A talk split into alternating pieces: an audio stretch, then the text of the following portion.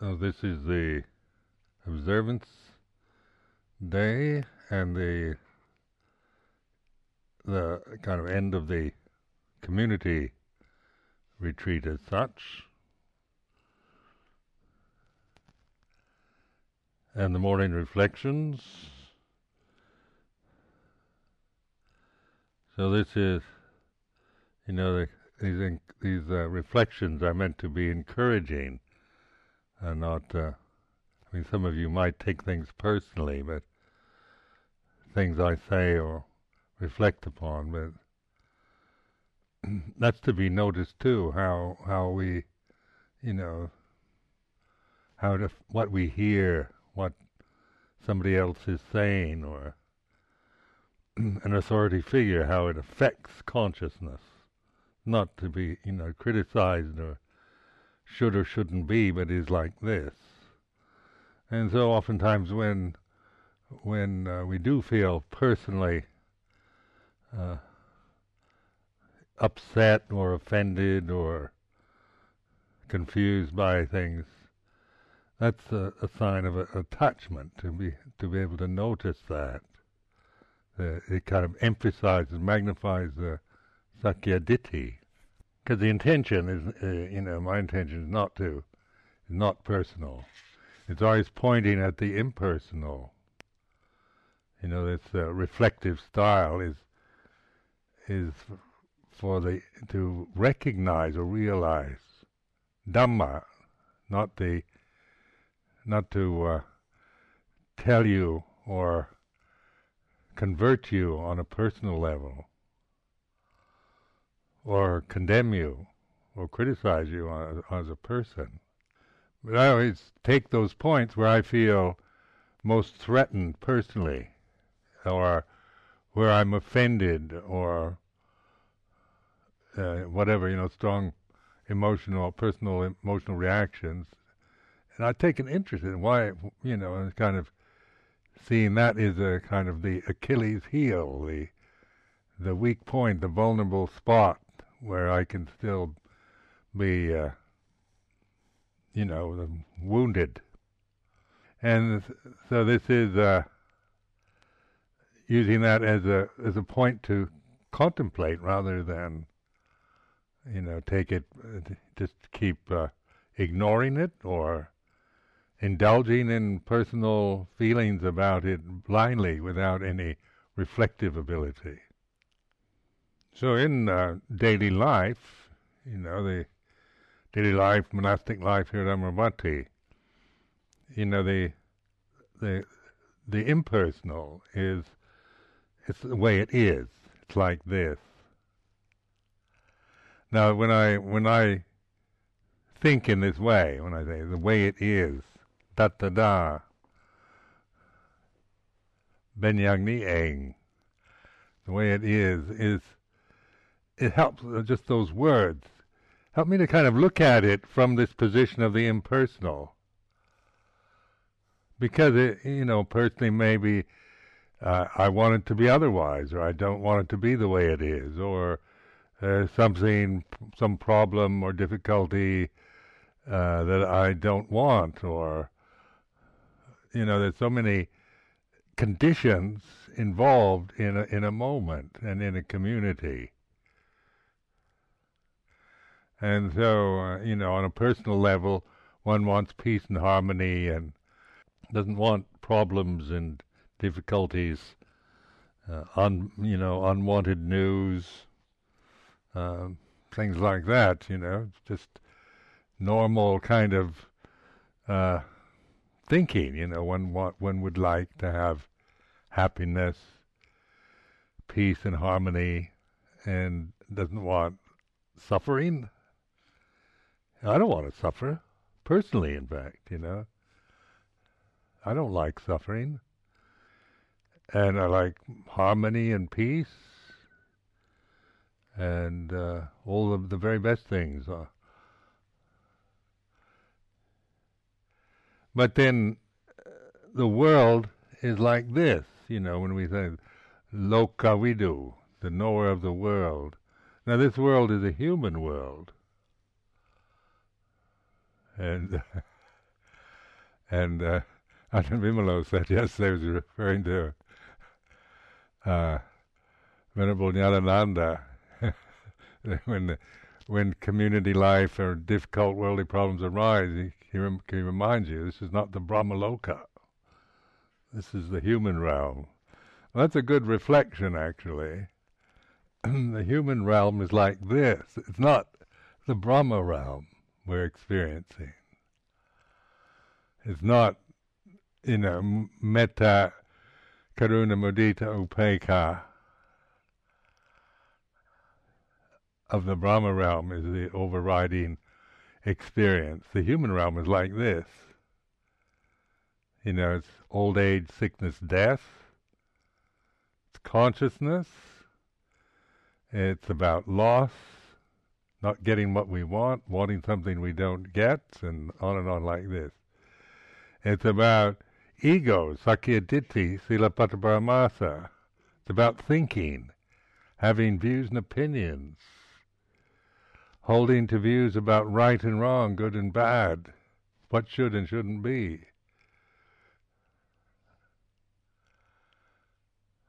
And so, you know, this is so when I say the way it is, it's not justifying or ignoring, but it's just getting a feeling for the kind of ambience of the world, the manusia loka, the human world. Listening to the news, you know, on the radio, where you hear this, the scenarios change, but they're pretty much about the same thing, you know. So the Berlin Wall comes down, the Soviet system crashes, the Cold War is ended, and we get the sense of, oh, now, you know, the real problems, the cause of our suffering is over, you know. And then we get something even worse.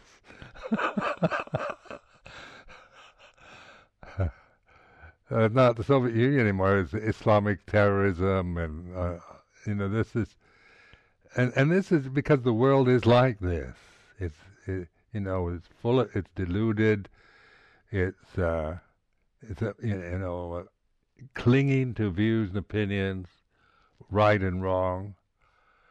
You know, I'm sure the Islamic terrorists believe they're right just as much as George Bush and Tony Blair believe they're right. You know, it's you know, it's not a matter that they're kind of malicious devils,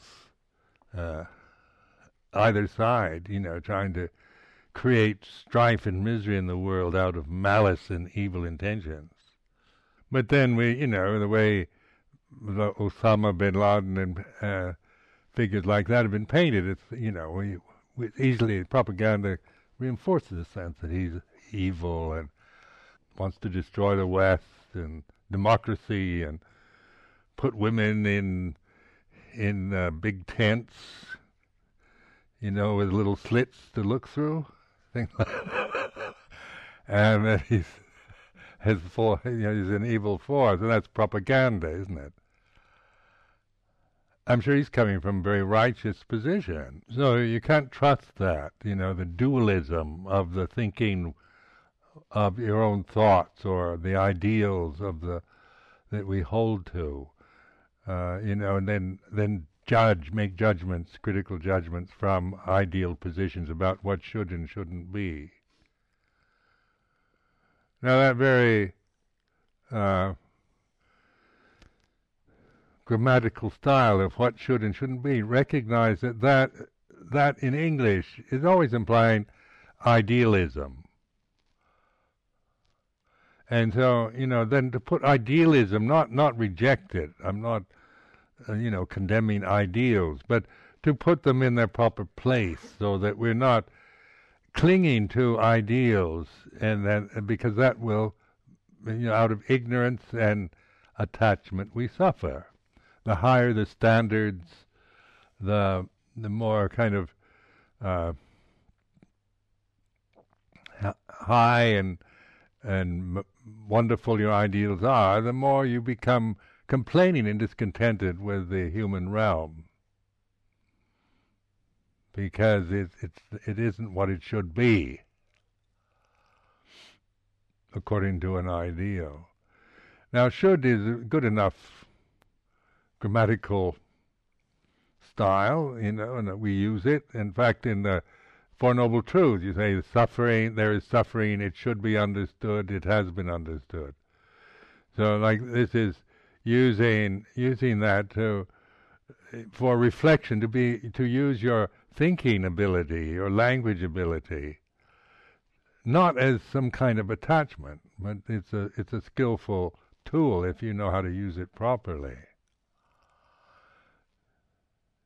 So suffering should be understood. It's not an ideal, is it? It's this kind of prescription telling you, you know, look at suffering. Don't just get caught in aversion, reaction, resistance, ignoring, denial of it, but turn to it. You know, to understand something, you have to look at it. If you just react to things, you don't really see it. You know, you just it's kind of habitual. You don't like the world and say, I can't stand the world, and turn away from it. Or suffering, or despair, doubt, worry, whatever is, you know, if you just reject it or resist it, you never learn anything from it. You just reinforce habits and delusions about yourself. So it's, you know, should be understood is like to stand under, to receive suffering, to learn from it. Just like previously saying the Achilles heel, the weak point where I tend to lose it, where I easily get, you know, offended or get carried away by my emotions. Then seeing that is important. That's to understand that, not to analyze why. You know who's to blame for my weakness, or try to understand it intellectually, but use it as a skillful means. Then to see the knower of the world, lokavidu. When I say this, and I notice the world, you know, whatever, you know, the kind of general feeling, mood. I'm not looking at the world externally like the news on the radio, but just this feeling of dread or you know, endless problems, misunderstandings, personality clashes, crises, complaints, dissatisfied people, oneself, you know, one's own complaining mind, and all this, you know, seeing that the world is like this.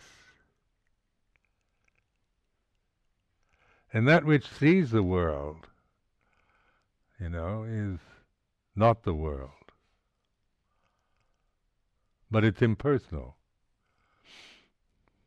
It's consciousness itself. It's not my consciousness that I, Ajahn Sumedho, know the world.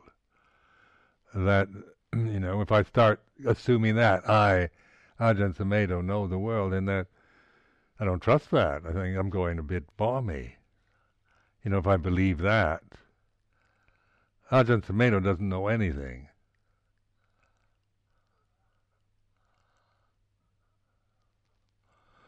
But knowing the world isn't through cultural biases or personal preferences, but through awareness, awakeness, consciousness.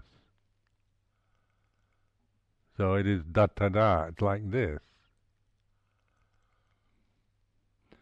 Now the world that you're experiencing right now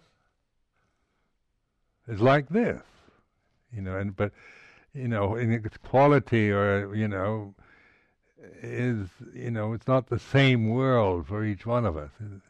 We create our own worlds. But that which is aware of the world is the same, but the worlds are as different as one individual from another. So reflecting on the Brahmaloka, you know, that's what we would like. That's how it should be. if everything were what I want. What I personally would like is to live in the Brahmaloka. You know, metta, everybody's filled with loving kindness, acceptance, and compassion, and joy, and equanimity. You know, I personally can't conceive anything better than that. Brahmaloka is marvelous. And then we've got Amaravati. And people, you know, say, you know, Buddhists should just have loving kindness, compassion. They should have joy and equanimity. They should, because, you know, this is, they project, you know, the Brahmaloka onto the human experience. It's full of shoulds, and people complain disappointed because it's not what it should be according to the ideal. But this is where the Buddha, you know, is pointing to the loka, to the world, not to the Brahmaloka. Because we can experience momentary, you know, Brahmaloka states, but we don't have Brahmaloka bodies. We're not Brahma gods. We've got human bodies, human karma.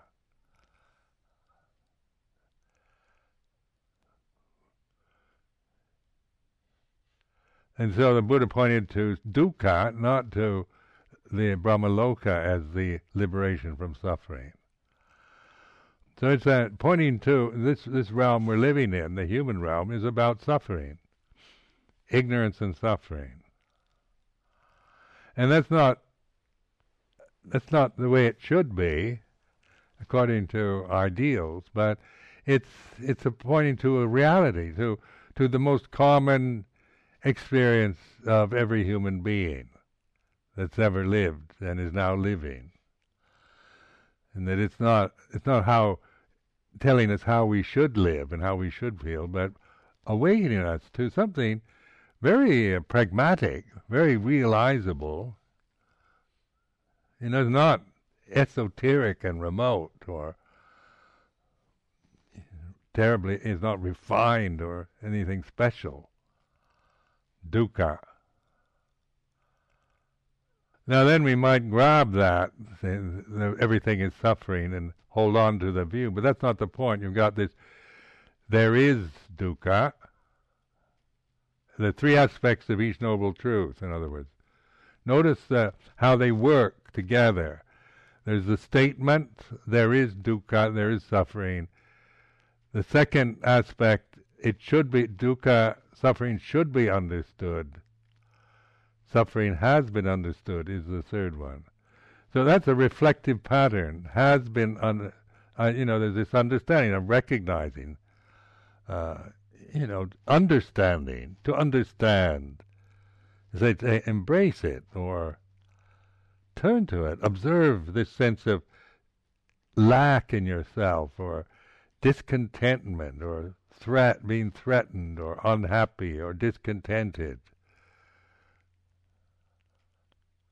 complaining,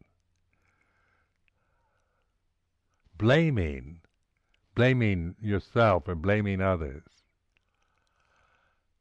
Let's notice, and I'm not saying there's anything wrong with that, but this is the dukkha, to understand. And so understanding then is from intuitive awareness.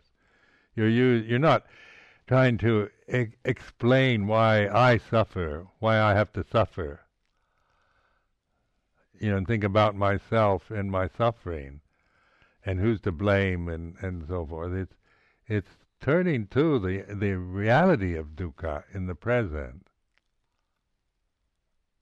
with awareness, sati-sampajañña, satipaññā. They said it's a different mode of perceiving. From the personal, you perceive it from the personal, it's like this. This is happening to me, I suffer because, and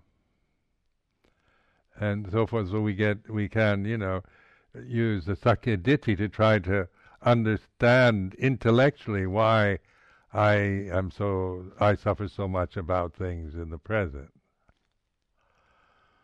But it's still not liberating till we understand it from a different mode of perceiving, from the universal, from sati-sampajañña. That's why this emphasis on sati-sampajañña, satipaññā is so brilliant, that the Buddha really, this is the essence. This is the path itself, all in one. Appamado amatapadang.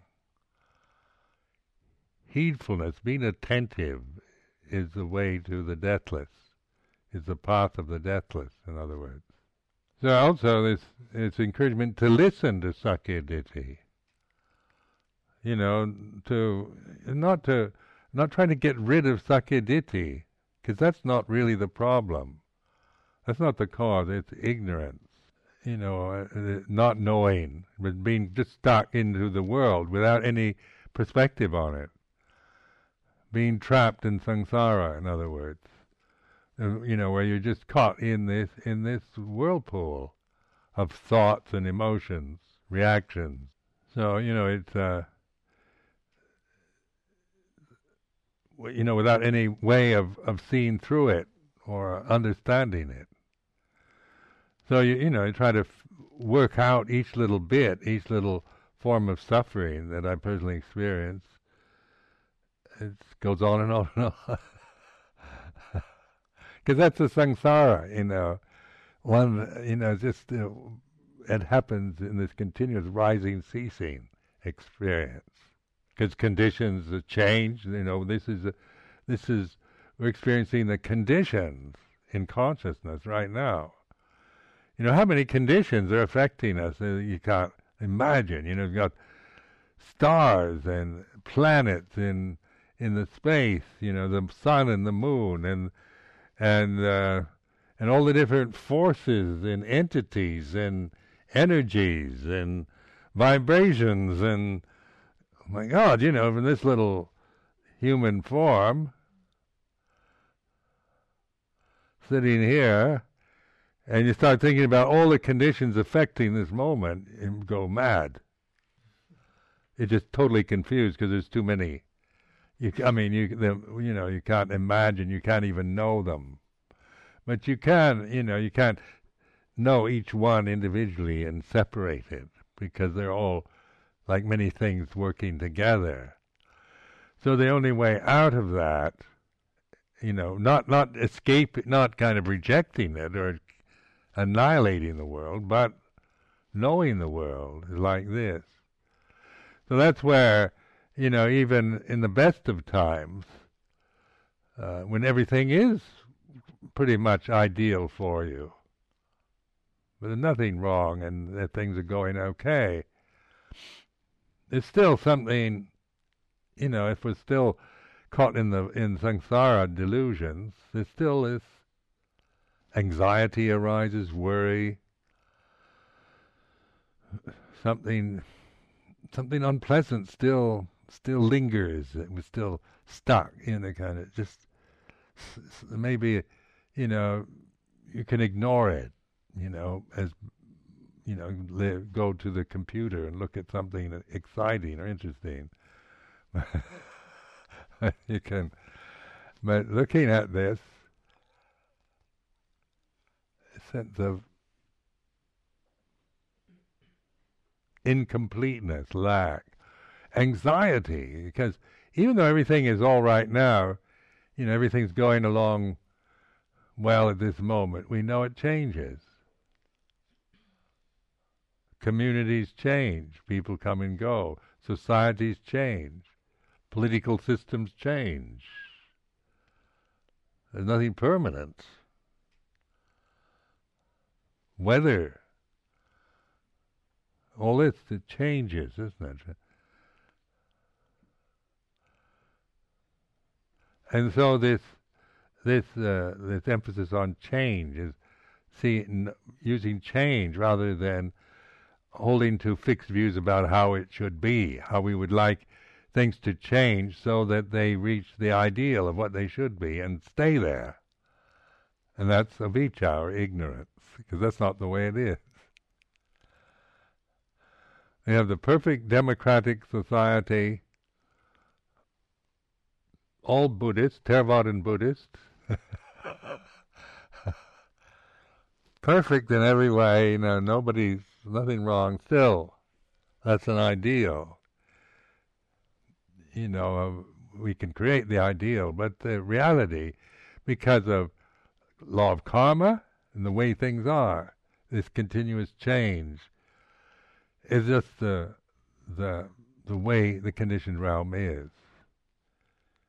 Incessant, relentless, inexorable change, birth to death, beginning to ending.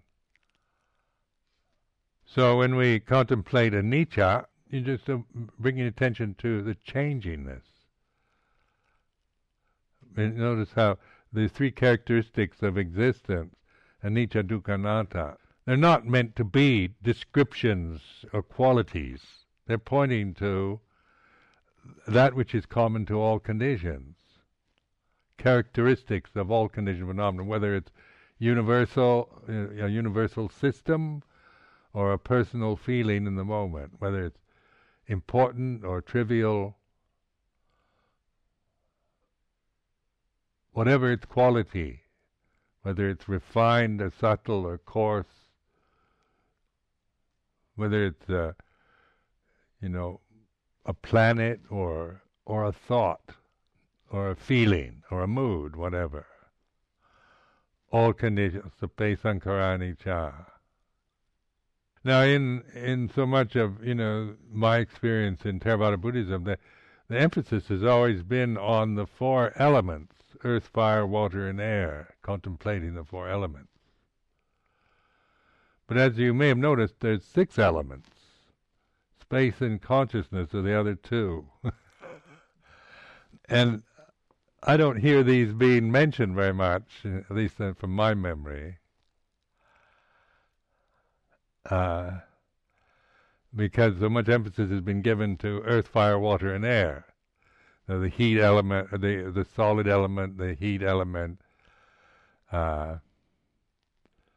liquid, and air. Now these are categories, ways of contemplating, modes of perception. Ways of looking at something that we, skillfully use to have great benefit. And we start exploring just our own bodies and with the four elements, instead of in the personal way that we might see our body. There's my body, and I'm, this. Through vanity, through ego, through the critical mind. But if we start looking at our own body with these four elements, solid, it's a different way of looking at experiencing one's own physical reality in the moment. Because it is. There's solid, there's heat, there's liquid, water element, air element, and that which is aware of these. So his consciousness allows us to be, within a separate form, allows us to reflect on the earth, fire, water, and air. It's interesting to just say the water element in one's body. One doesn't really, on a vanity level, conceive oneself as water. At least I don't. The body's a more solid thing. And the watery elements, they're not so pleasant an identity. Urine and that kind of thing.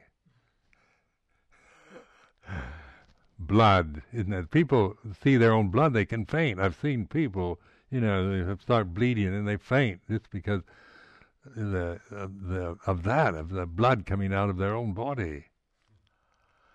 Because we don't conceive ourselves, vanity, you know,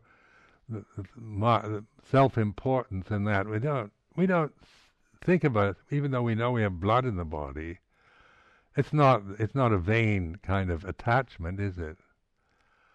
We don't compare each other's blood, and it doesn't really show unless, you know, you start bleeding. But blood has this quality, it's more liquid than anything else, and it flows, moves. And then the other, the spittle and so forth, the slimy, watery substances that the body produces.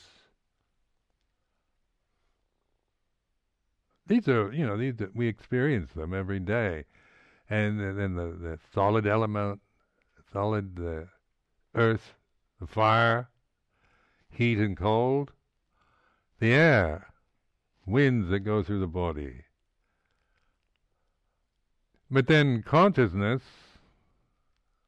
space and consciousness. So this, you know, the body is in space, isn't it? You can observe the space around one's own body, and then more and more you can, you know, you become, you know, you can extrapolate from that the you know, the space going all inside the body, space. Whether it goes toward the body or outside, as you gaze into the sky, you know, the space goes on. Space and consciousness have this sense of immeasurability. You can't. There's no boundary to it. But it's real, isn't it? It's not creation. But they are words, and so these very words, like space, is you know, reflecting on space, like visual space. Consciousness doesn't depend on the senses. Now, if we just, you know, look at the earth, fire, water, and air elements, then that helps, you know, with understanding, getting through, you know, looking things from a different percent instead of the personal. The sense of, you know, my sakyaditi, sīlabbata-parāmāsa habits. It's a different, you know, these vipassana teachings of different ways of looking at experience, at reality here and now. Different way of perceiving.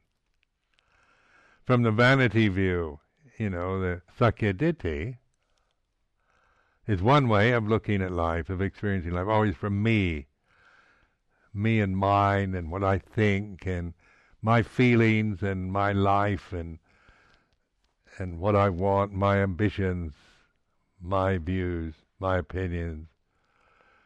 And so that's one way of experiencing life, always from sakyaditi. And of course that's bound to be miserable, because you can't, you know, it's based on delusion. And, you know, you can't. How much control do you have of how to make things, to get what you want, to protect yourself on that sakyaditi level, to control the universe around you so that you feel secure and safe, and can get everything you want, and keep everything you don't like away from you. You know, that's hard work, isn't it? The control freak mind, you know, where you just spend your life trying to control everything because you're so frightened, and you can suspect, you know, all kinds of dangers, possible dangers, on a personal level. You know, how getting embarrassed and humiliated is so personal, isn't it? I think they're the most painful experiences, for me anyway, feeling humiliated in public. I mean, if anything brings up Sakyaditi in me, it's feeling of being humiliated in a public situation.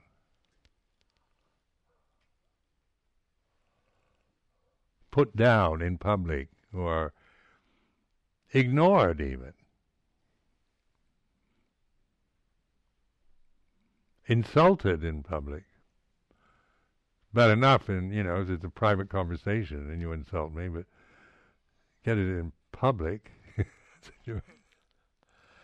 And, you know, the sense of being wounded, offended, and hurt, and misunderstood, and is so real. So, you know, one can spend one's life trying to avoid situations where you're going to be humiliated, or, you know, this control where you just find ways of surviving life, obstructions and difficulties, by controlling it. But that has its own result. To feel you have to control things endlessly is, you know, there's so much fear and anxiety around it, because how much control do you really have? And that very effort, need on the Sakyaditi level to control things, is dukkha itself. You never have a moment's peace from that. But it is a way of experiencing the Sakyaditi. And so the Buddha pointing to this, the very first fetter, Sanyojana, is Sakyaditi, because it's so obvious. The personality view, the condition, identity, self-identity, and limitation we place on ourselves by clinging to the five khandhas out of ignorance. So but you can be awakened to that, and that's not like what we're here for. Awakening to that,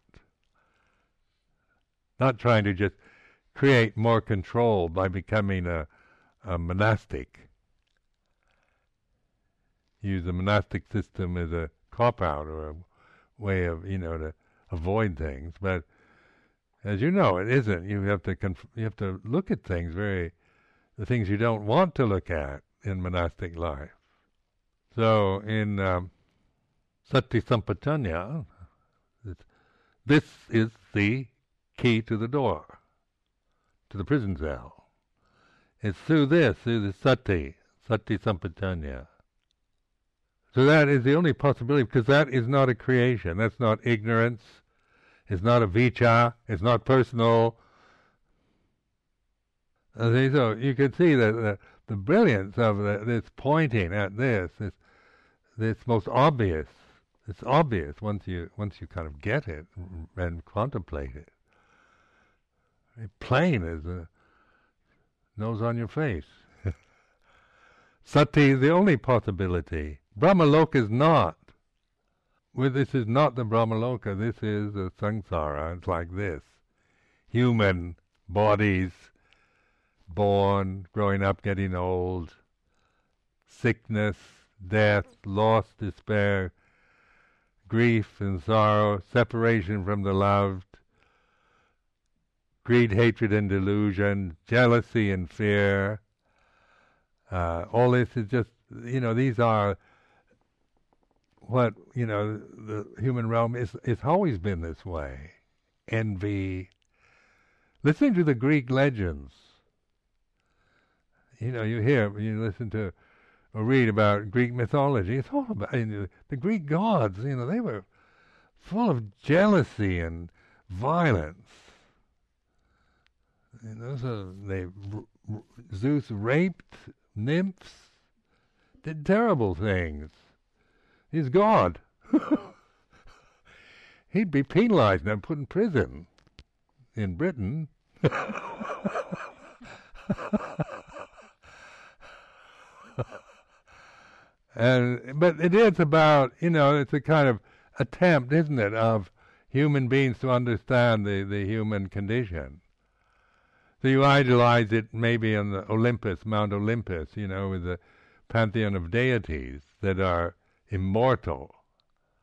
And so this the human tendency to create myths and trying to attempt to understand the human predicament. But we're not gods, we're not immortal gods. So, but we're experiencing the human experience. And that's why looking at the body, you know, is a basic practice, it's a foundation to recognize this, to see the body in terms of Dhamma, not in terms of ideals or from the personal conditioning. So this is sati-sampajañña. We can actually, you know, earth element, fire, water, air, space. Because this gives us, when we contemplate space and consciousness, then this is, you know, earth, fire, water, and air are all about limitation and boundaries. You know, they flow into each other and they arise and cease and begin and end. Space, in terms of experience, doesn't, or consciousness. So it's like a different way of mode of perception, isn't it? From pure consciousness, rather than from Sakyaditi. So to access pure consciousness is sati-sampajañña, satipaññā. Because consciousness is working whether you're mindful or not. You can be crazy and still you're conscious. Consciousness doesn't depend on your mood or your state of mind or ignorance or anything else.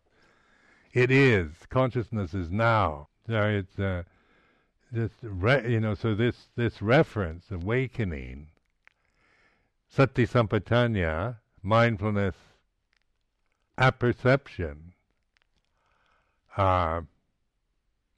clear comprehension. Suddenly, the world is like this. The world is in consciousness. The four elements are in consciousness. Consciousness is not in the. It's not, you know, limited to the four elements. So then you begin to get the perspective right. Now these are skillful teachings, not for grasping in any way. They're not to be grasped and argued about, but they're to be used, like the key to the door. You know, you use it, you unlock the prison cell. If you just stand around and argue about the key, you'll never get out of the cell. So the key, you know, is just a very simple tool. It's nothing, you know, fantastic in itself. Sati-sampajañña doesn't seem like anything compared to Brahmaloka. Does it? It's a, you know, like metta is more inspiring, isn't it? To loving kindness and compassion. These are beautiful, beautiful qualities. Where dukkha is, you know, doesn't inspire. Say, there is dukkha, oh, so what?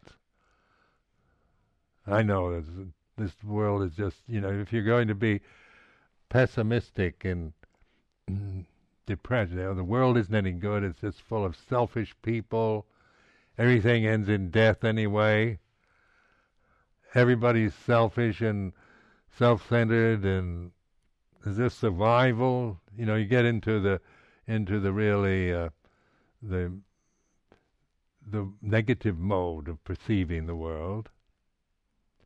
Or you get into, you know, how the world should be, how good democracy, fairness, justice, mercy, all the best, you know, where there's where everyone's equal and everything's fair and everything is what it should be. And that's how we've got to work hard to make the world what it should be. And that can be very inspiring, you know, to dedicate one's life towards directing the world towards what it should be as an ideal. But then if it's still based on ignorance, isn't it? what happens is you get burnt out because you're looking too high and you don't understand the world as it is. What being human is, what the limitation and the reality of our human karma is like this, feels like this. So then the conundrum is that which is aware of dukkha, is that dukkha? Is that suffering? Because, you know, the statement of there is dukkha, it's merely a statement. It's not a philosophical proposition, is it? Not everything is miserable. It's not a pessimistic attitude toward life. It's a statement, a pointing to a common experience of human individuals. There is dukkha. Dukkha should be understood. That's a prescription, you know. Understand it. And to understand dukkha, then, is not to figure out every form of dukkha and think of how it should be, how to get rid of it, and complain because the world isn't what it should be, or you aren't what you would like to be, but it's using this sense of unhappiness, dissatisfaction, doubt, worry, fear, desire, whatever. Understand it, and to understand, then you allow it to be what it is. Then the third insight, dukkha has been understood. This sense of now I understand. It's an insight. It's not me personally, you know. I understand. I've got the third insight into the first noble truth, kind of thing. These aren't for self-identity. You know, the three aspects of each noble truth. It's not to think of I understand dukkha now. Not that. It's coming from sati-sampajañña, not from me practicing the Four Noble Truths. Me having the 12 insights. Me becoming an arahant. And that kind of thing. So that's where this, like they call it self-inquiry, or well, I call it reflection. What is it that is aware of, that understands dukkha? And so, you know, you're like consciousness, isn't it? By being aware of the dukkha, and suddenly that you're shifting out of the personal reaction to it into consciousness, pure consciousness. Because consciousness embraces everything. Everything is, you know, it isn't selective and judgmental. Permeates everything. So when we're aware, when we're mindful, then we're embracing, we're understanding dukkha.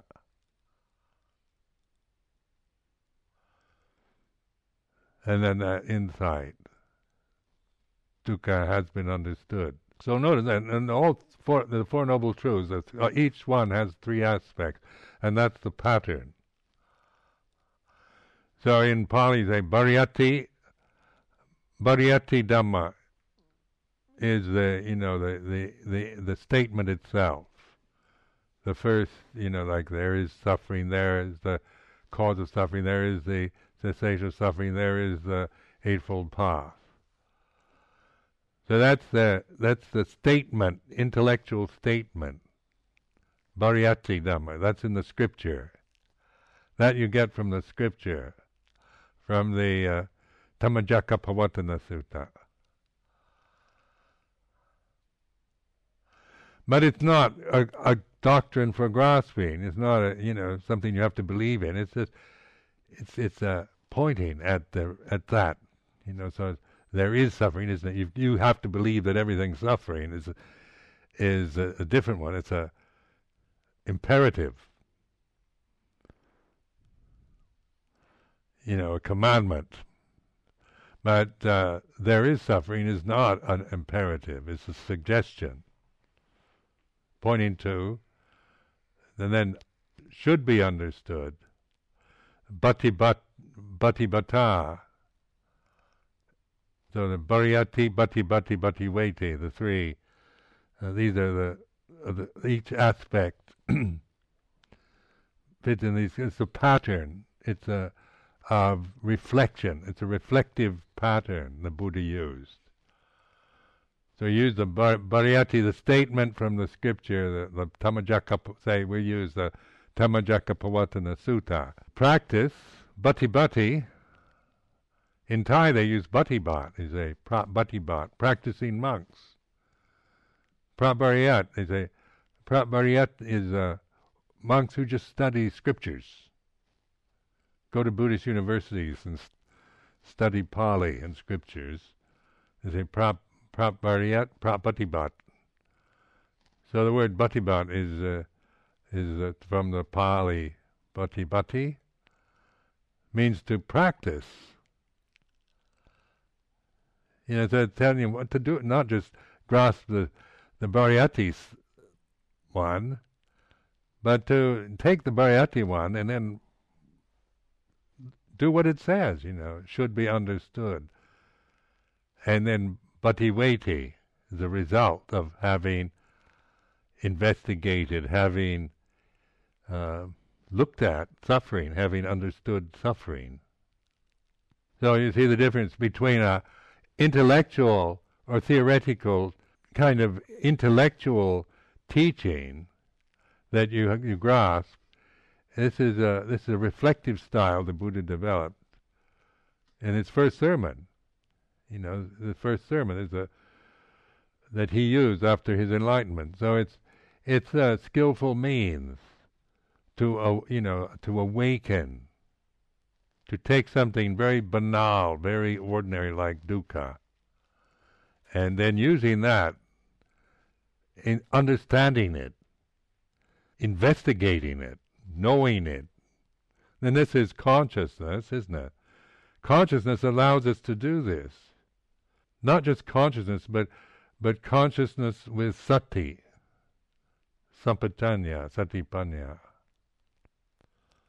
So that's why the human realm, with it, even though it is, you know, it's not the Brahmaloka, but it is like this, and it is the greatest possibility, isn't it, that we have at this moment for liberation. It's having this dukkha,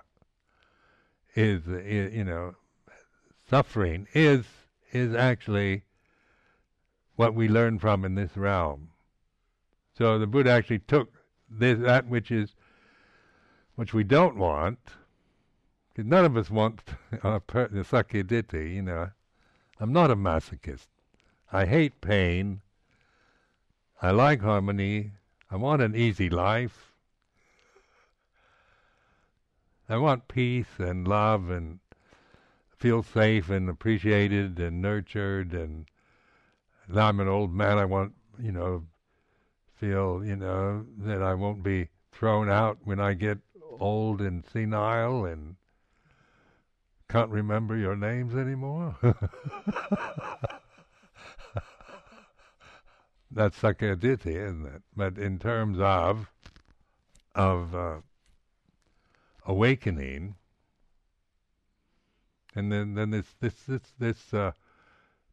pariyatti, butti, these. This sequence, these are interesting because it just gives you such a clear description of what to do, you know, how to find, you know, the way out of suffering, how to be liberated from these fetters. Because Sakyaditi just binds you to limitation. It doesn't get better as you get older. You know, the more, you know, your ego gets kind of stuck at a certain age. And if you're stuck with an ego for 70, 80, 90 years, you know, it is. You know, it's a lot of fear and resentment and disappointment and blame and so forth arise. Because in anyone's life, there is a lot to resent, isn't it? How many of you have nothing to resent in your life? Have you been treated fairly? You've been respected? You've been given every opportunity, just as you would wish your whole life?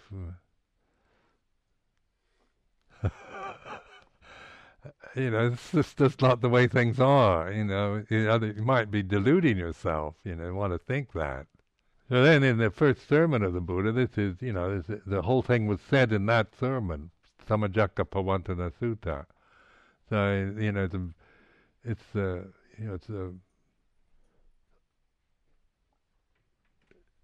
to me it's a brilliant teaching in itself.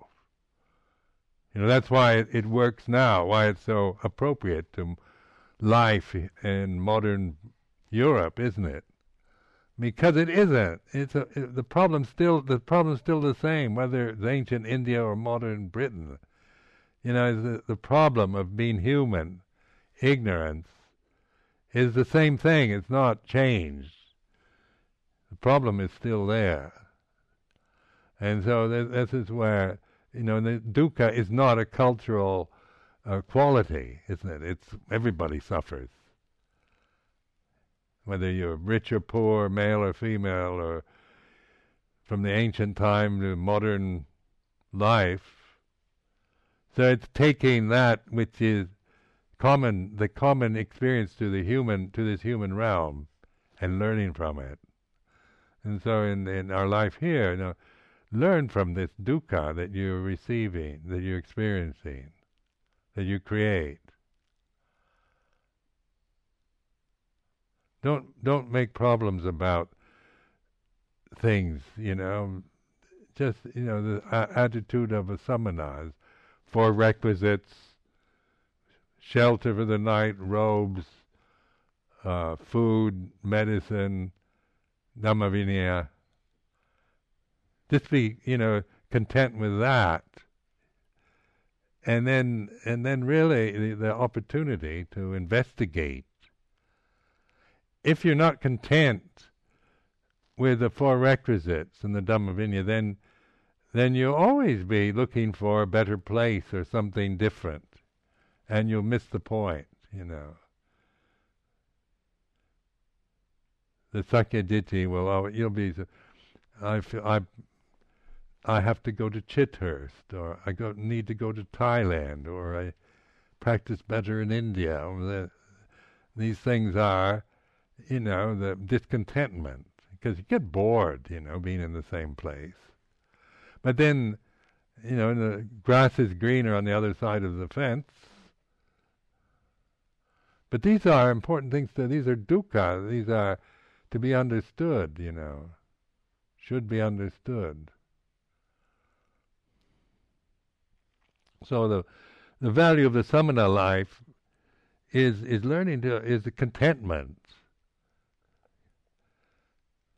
gratitude, contentment with you know, the with very basic things. So the four requisites are based on very low standard, kind of basic things, not high standard, high quality conditions. Dhamma Vinaya, you know, here we respect the Vinaya, try to live within that as a skillful means, and then Dhamma, you know, this whole retreat about Four Noble Truths, and putting it into practice, and pariyatti butti veti.